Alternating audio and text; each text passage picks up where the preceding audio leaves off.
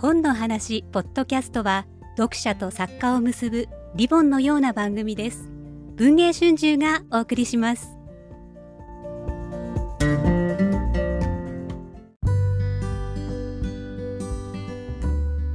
文学界プレゼンツ文学への道。というわけで始まりました、えーポッドキャスト文学界プレゼンツ文学への道、えーこのポッドキャストは、えー文学界編集部の面々がいろいろ文学について話すポッドキャストです、えー今日はあのーこのポッドキャストを始めてから初めて小説家のゲストをお迎えして、えーお送りしたいと思います、えーと滝口優勝さんですかよろしくお願いします。はい。えー、滝口優勝さんのえー新刊ラーメンカレーがですね、このポッドキャストが、えー公開されるのとほぼ同じタイミングの2月7日に発売ということで、今日はあのゲストに来ていただきました。で同じくあの文学界の3月号も2月7日に発売で、えこのラーメンカレーの発売を期して、えー、滝口優勝さんの特集もこの3月号で行われているということなのでその内容なんかもあの、えーちょっとご紹介できればと思います、えー今日は、えっと滝口優勝さんとあとこの連載の担当をである文学界の長谷川さんはい、長谷川です。よろしくお願いします。も、えー来ていただいてますあと、えー単行本担当の山本さんにも来ていただきましたよろしくお願いします。はいというわけでよろしくお願いします。します。えー初めてなんですね。著者、は著者というか。文学界のポッドキはい、ャストに。栄えある初めての小説家もっとゲスト。早く先に呼ぶ人がいろいろいいやいや、いらっしゃると思う。最初ラーメン僕カレーはですね、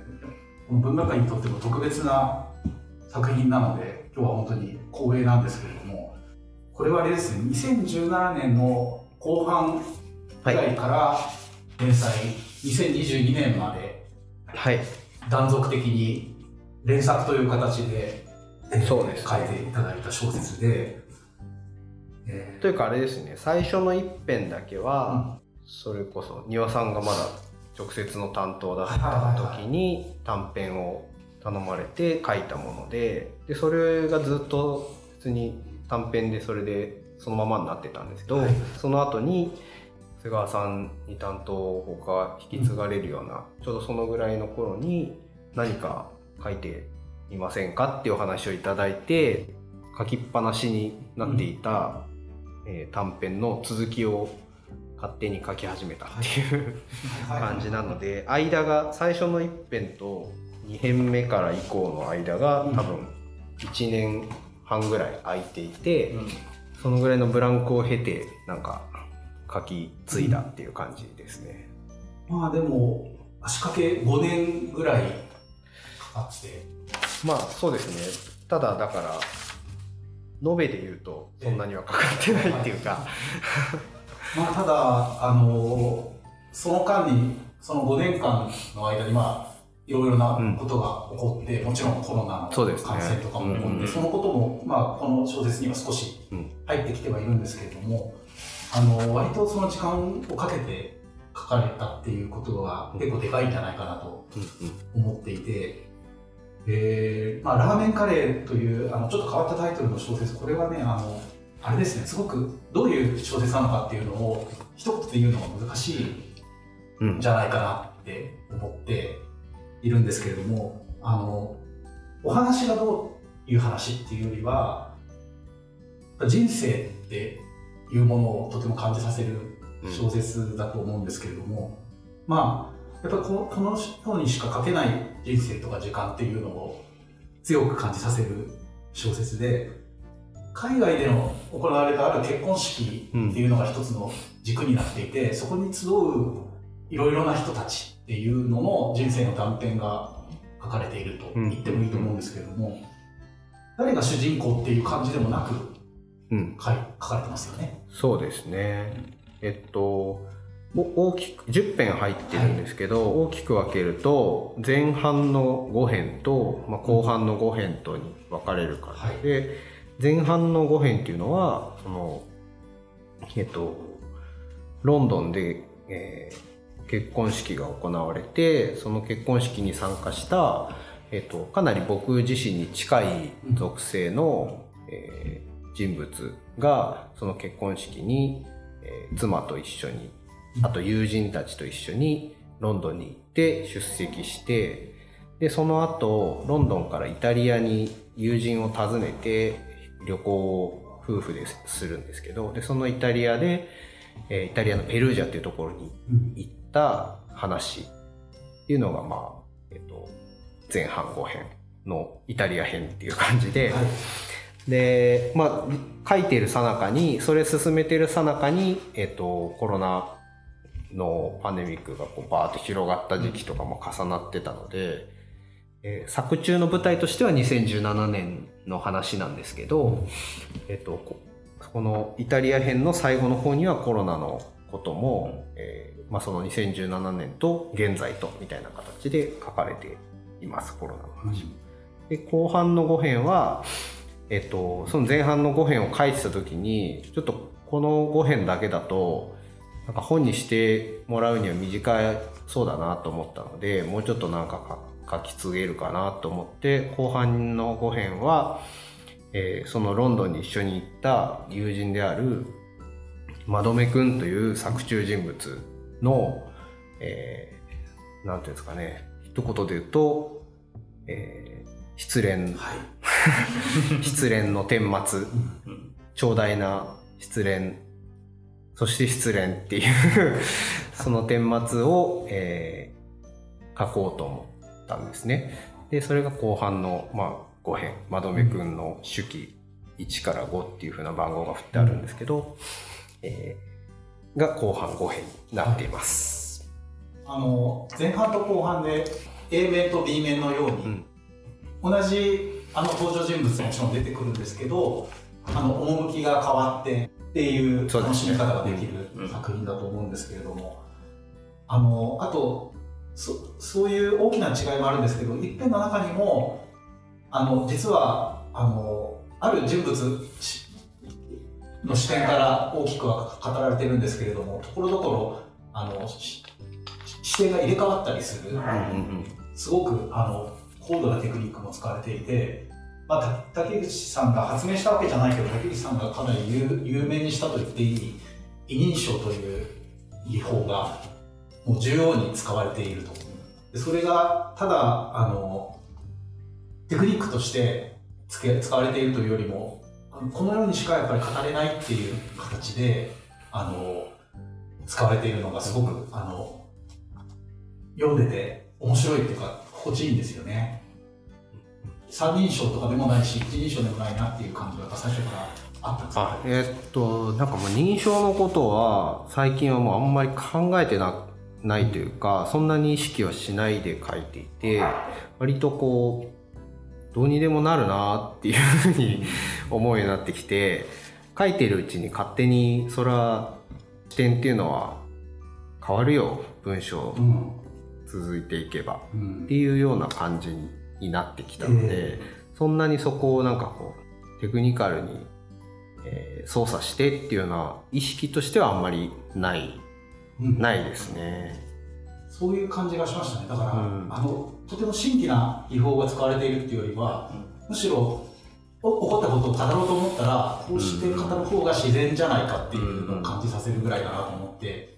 なんかやっぱりこう自分ずっとすごい強固な一人称で自分語りを続けるみたいな強い意志があればそれはなんかそこにこう視点をとどめるっていうような意識があの働くと思うんですけど、うん、そうじゃなければやっぱり自分の話もするけど自分と一緒にいる人とか自分と関わっている人とか、えー、かつて関わった人とかいろんな自分の周辺のことをも話そうとするならば、なんかそういう周りの人とか、自分以外の人物存在の視点に立ってものを考えるみたいなことってごくごく普通のことだと思うので、それも文章ではできると思うので、ごくごく自然に、うん、そういうか形になりますね。むかなんかやっぱり前はそれでもやっぱり文小説の文章として認証とか視点のことってなんかこう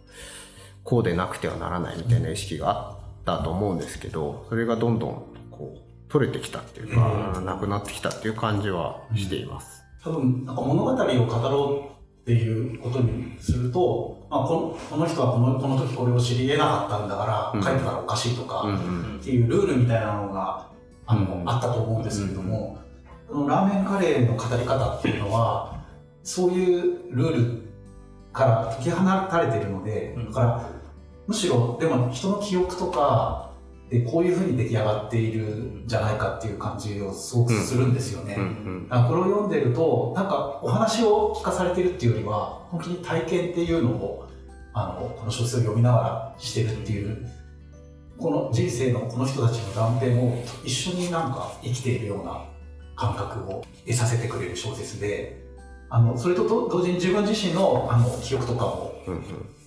思い出されてくるような、うんあのすごくねそういうあこれ小説を読む体験っていうのはこういうものなのかっていうのを、まあとにかくねあの読むとちょっとこの小説の中に埋没してる時間っていうのは他の小説ではなかなか得られない体験ができるんじゃないかと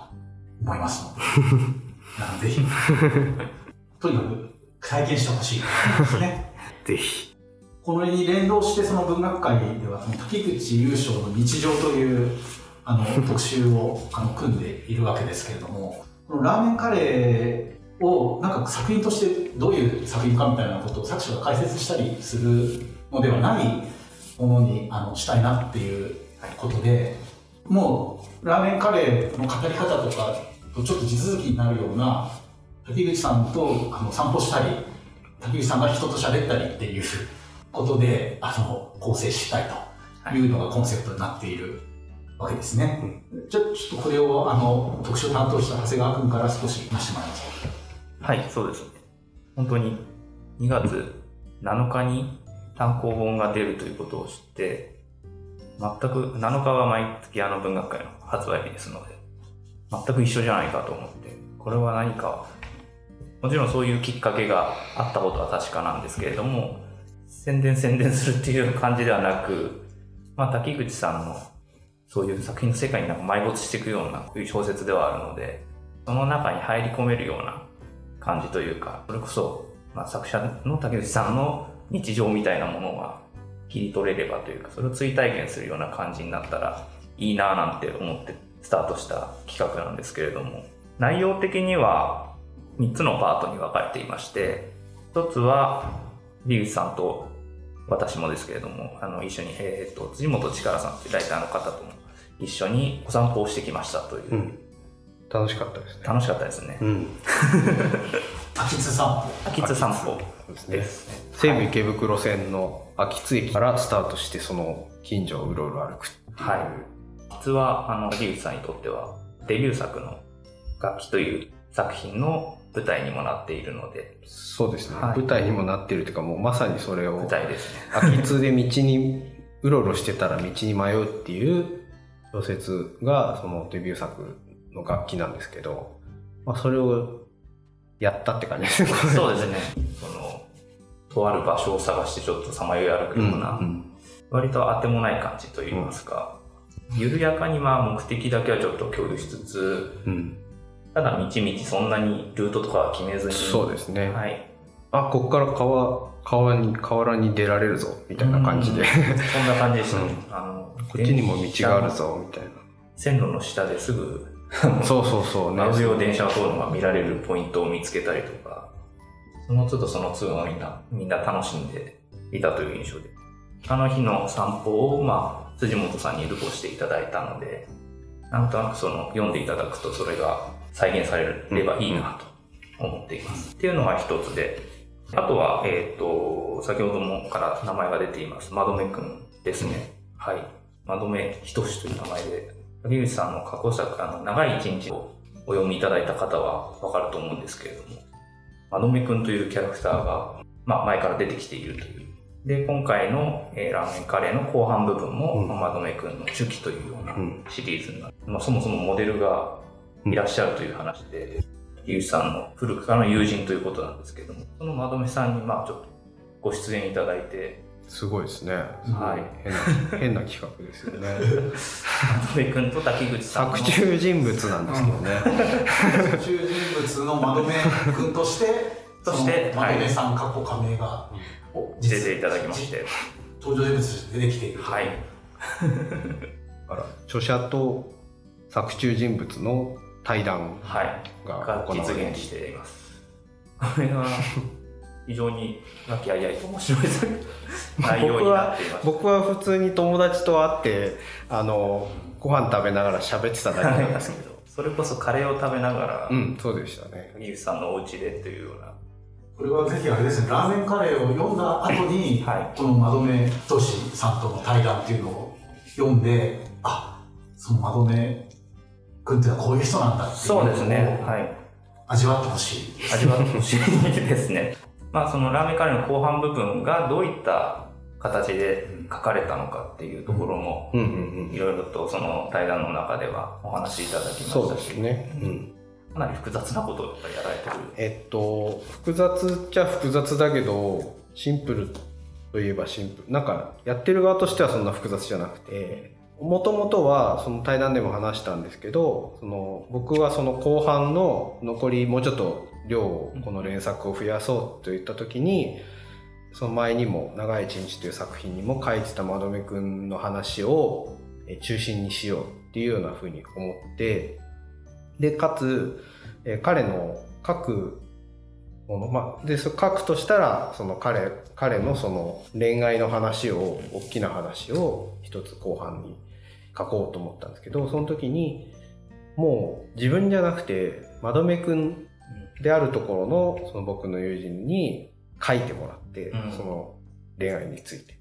まさに手記。そう手記を書いてもらって、そしてそれをそのまま文学界に連作として掲載しようはい。そして原稿料を山分けしようっていう話をまとめくんにしてでいいよっていうので書いてもらったんですね結構な分量の手記を。で読んで読ませてもらってで面白いからそれでいこうと思ったんだけどちょっといろいろ考えてやっぱりここ僕があのまずその手記の読み手としてそれを引き取ってでもう一層つ作って原稿にした方がやっぱり良いのではないかっていうふうに思ったので、えー一応そのままではなくまどめくんの手記という体でスタートして、うん。最終的にはその書かれたもの以外の話っていうのも出てはくるんですけれどもなので実際彼にか書いてもらった手記っていうのがあって、えーそれをもとに僕が「まどめくんの手記」という 小説を 書いたっていう。そして文学界で対談したっていう。だから変な対談だと思うんですよねその原作者みたいな形で僕とあのそうですよね。その友人が対談するんだったらそれはあの作品の外のうん話なんですけど、うん作中人物の名前で作中人物として 対談に登場してるので、そうですね。どこがこう現実と虚構のラインなのかがよくわからない対談になっていなっていましたね。なっている。はい。だからまあちょっとメイキング的な感じもあるけど、うんまあそれだけではないそうですね。うんメイキングだけではないんですよね。そうですよね。この対談自体も、なんかどこかうんフィクション味があるというか、うんうんそうですその要素を引きずっているっていう感じで。窓辺一つまどめってここの感じでいいのみたいな感じで彼は来てるんだ。まどめくんとしてなんか来てるところもあるので。そうですね。だからなんかあの対談の中でこの窓辺さんも自分に起こったことと、その竹内さんが書いたことと、これどっちがどっちだっけっていうのが分からなくなるような瞬間も出てきたりしてそのあたりもげ実際にあったことっていうのと、うん。小説のあの中で書かれていることみたいなのがほぼ等間にある感じで何かを元に何かを書いたっていうよりは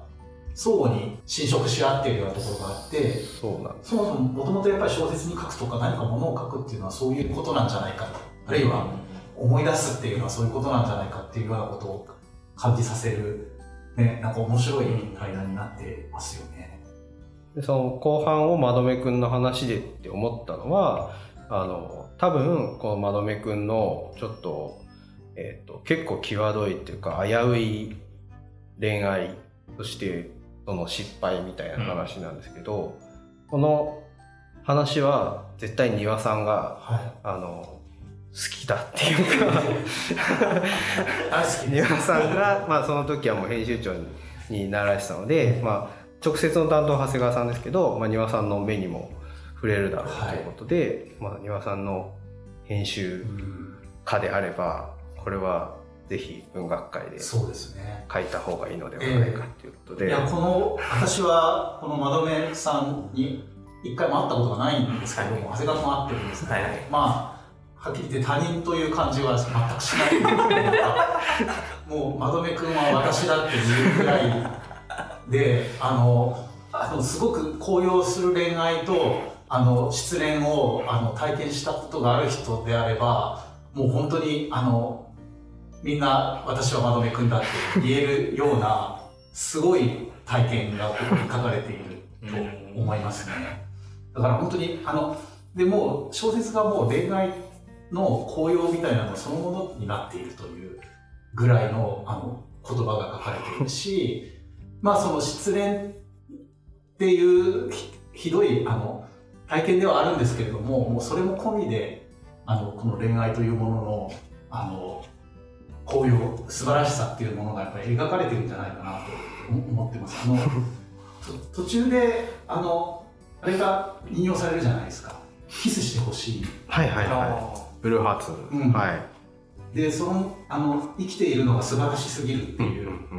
歌詞も出てくるんですけれども、まあそそれがもう帯でもよかったかな感じが僕はしたんですよね生きているのが素晴らしすぎる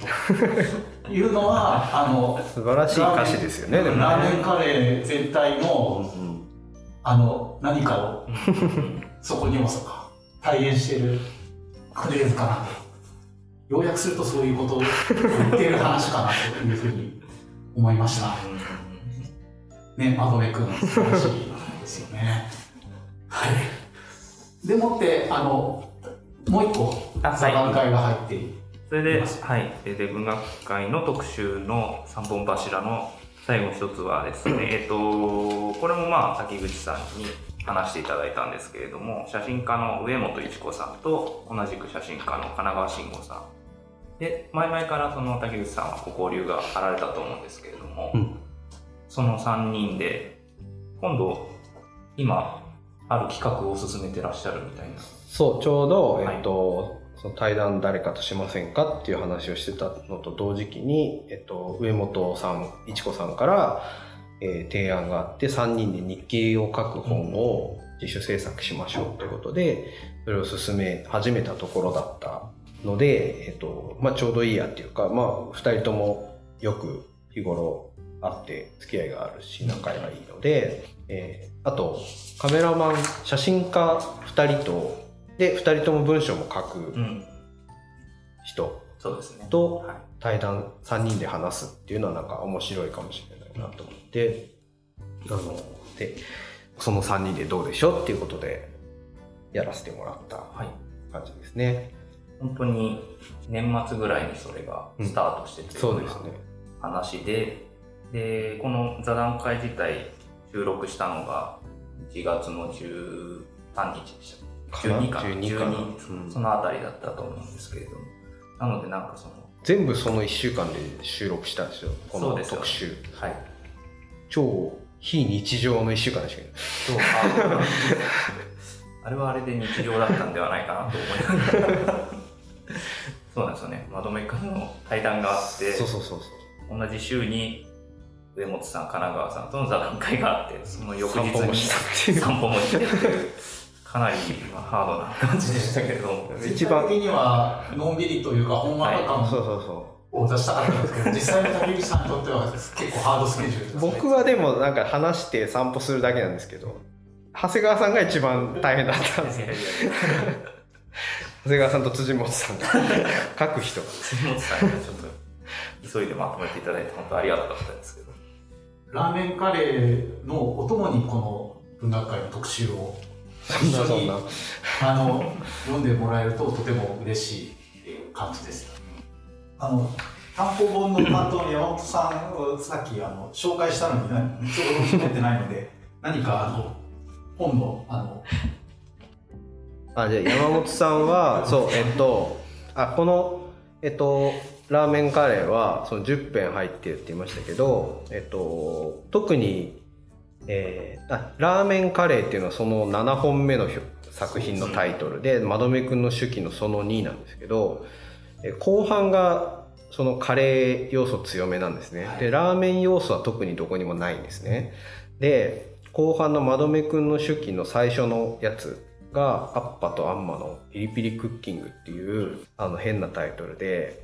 ふざけて出したら、なんか文学界の表紙にタイトルまで載せられてしまっはい。て、載せました。焦ったんですけど、で、そのアッパとアンマのピリピリクッキングは、ほぼ、えっと、カレーのレシピ、ねレシピね。レシピを、えー小説にしたというか、まあ、小説を読むとカレーが、うんえー何品か作れるはずっていうことにもなっていて山本さんは先週それを実際にあ。読み読みながら作ってみてくれたそうなのでどうでしたでしょうできましたでしょできましたできました。あすごい。もちろん小説としてもちろんその一編として完成されているものなので逆に言うとレシピとしてはそうレシピとしては非常に分かりにくいです。ありそしてその一編すごく大事なのが本当にこの小説って私はその翻訳とか海外の話っていう意味でもすごく面白いあの気づきと発見と視点がたくさんある小説だと思うんですけどその、まあ、海外の面というかスリランカの話がかなり入っている一編でもあるので、そういうこう物語として大事な部分をなんか無視しながらこう必死でこう、カレーの作り方の描写に戻った瞬間をこう拾いながら作るとあのカレーが多分豆カレーと多分ナスのカレーとチキンのカレーうんと,、うん。とあと豚の多分カレうんーぐらいはレシピがあのたどれるような仕組みになっており、4品ぐらいがねこう同時進行で作られてい,、うんるのでそこをこうどれがどの調理工程かをの読解力が必あの でもそれもすごい面白いところでアッパとアンマのその夫婦が非常にこう複雑な形で共同しながら料理を作っていく、うんアッパが今何の料理作ってたっけみたいなことをこうたどりながら読むのですがそういう料理とか料理にまつわる描写が丁寧だったりしかもそれがおすごく美味しそうっていうのが私はあのこの小説のもう一つとても好きなところでそれを自分で追体験するような気持ちになりながら先週カレーを作っていました。そうですね。なんかやっぱり味覚とかを、に、まあ強い、やっぱり他のごご五感の中でも強い感覚だと思うんですけども、それが閉じ込められている文章という。なんか、あの、レレシピが小説になっているって、なんかすごく実験的な風に思えるかもしれないんですけども、すごくあの、小説の中でそれが面白い形で収まっているっていう感じですよね。ラーメンカレー。この、まあラーメンとよりはやっぱカレーの話ですかね。そうですねラーメンカレーはそのまどめくんがえーかつてはラーメンばっかり食べていて、えーすごい太ってその後、えーラーメンを断ってカレーを食べるようになったっていう その経緯を、えーロンドンで出会った、えー恋人好きになった女の子に、えーすごく長文の自分のこう、はい。これまでの越し方を、えー語っているっていう一編ですね。自分のその、えーこれまでを象徴するものとしてラーメンそしてカレーっていうのがあるというようなお話なんですけどその後カレーカレーを好きになってそして、えーこのお話全体ではそのスリランカの話とかスリランカルーツの、えーイギリス人の友人の話とか結婚式の話とかが出てくるので、まあ、カレーが多めですねカレーの要素が強めです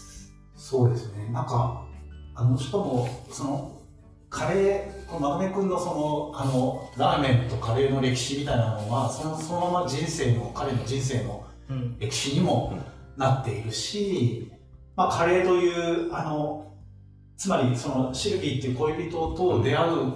たことの貴重さを説明するには、そのカレーの歴史みたいなものもうん。語らないとダメなんだっていう感じが読んでいると分かってくるので、一見あの、何の話してるのっていうふうに読んでるうん途中は思うかもしれないですけど、最後に、あの、すべてが、これが必要だったんだっていう感じになるという、小説全体がちょっとそういうような書き方でうん書かれていて、章ごとの、あの、手法とかに使われていることも全然違うんですけれども、人生ってそういうものなんじゃないかと。あることを語るためには、それまでのこと全部を書かないと、あの本当に語ったことにはならないっていうことを感じさせるようになってますね。はい。というようなところで、あの、なかなか、あの、こういう小説なのでっていうことを、あの、これ難しい聞いてる人が全くなんだかわからない可能性がありますよね思われるかもしれないんですけれども、本当に、あの、人生、体験人生できる小説っていうことなのかなというふうにうん。思いました。でこあこういう形で小説というのは人生人のまあ人生の断片ある一つの時期ですけれどもを書くことができるのだとでそれを読むと自分自身の人生っていうのもなんかちょっと違ったような感じであの多分体験できるようなそういう装置になってますよねこの小説は。はい、なのであの2月7日発売のラーメンカレーと文学界の3月号ぜひよろしくお願いします。この竹口優優勝の日曜という特集を軸にして、あの、他にもあのいろいろありまして、それは多分軸ではなくて。軸はちゃんと他にあるはずなので。あの、日曜の特集もあるし、創作はあの4つありまして、山下ひろかさん、これは初めて、文学界初めての、あの、書いていただいた小説ですけれども、焼酎という中編と、焼酎焼焼酎ですね。焼酎焼酎。手のひら手のひらの中の焼酎ですね。失礼しました長島優さんのそこにある場所。糸山明子さんの赤い髪の男。二平哲也さんのそれだけの理由で。という、それぞれ読み応えのある二平哲也さんの、その4つが、あの、えー創作として入っていますし、えー国分光一郎さんとブレイディ・ミカコさんの対談とか、あの、韓国の作家のミン・ジヒョンさんと西森一郎さんの対談とか、山田恵美さんの小説作法を語るインタビューなど、いろいろ今月も盛りだくさんになっています。というようなところで、ラーメンカレーについてはまだいろいろ、あの、いくらでも話したい感じではあるのですが、あの、時間が、時間、あの、あれだということで。もう撮る前に庭さんが30分ぐらい 熱弁を振るってくださったのはい。まあでも、これを読んで、みんなそれぞれ、あの、感想とかをね、話し合ったりしていただくのにとてもいい小説なので、ありがたいことです、という感じがします。竹内さん、どうもありがとうございました。はいありがとうございましたありがとうございました。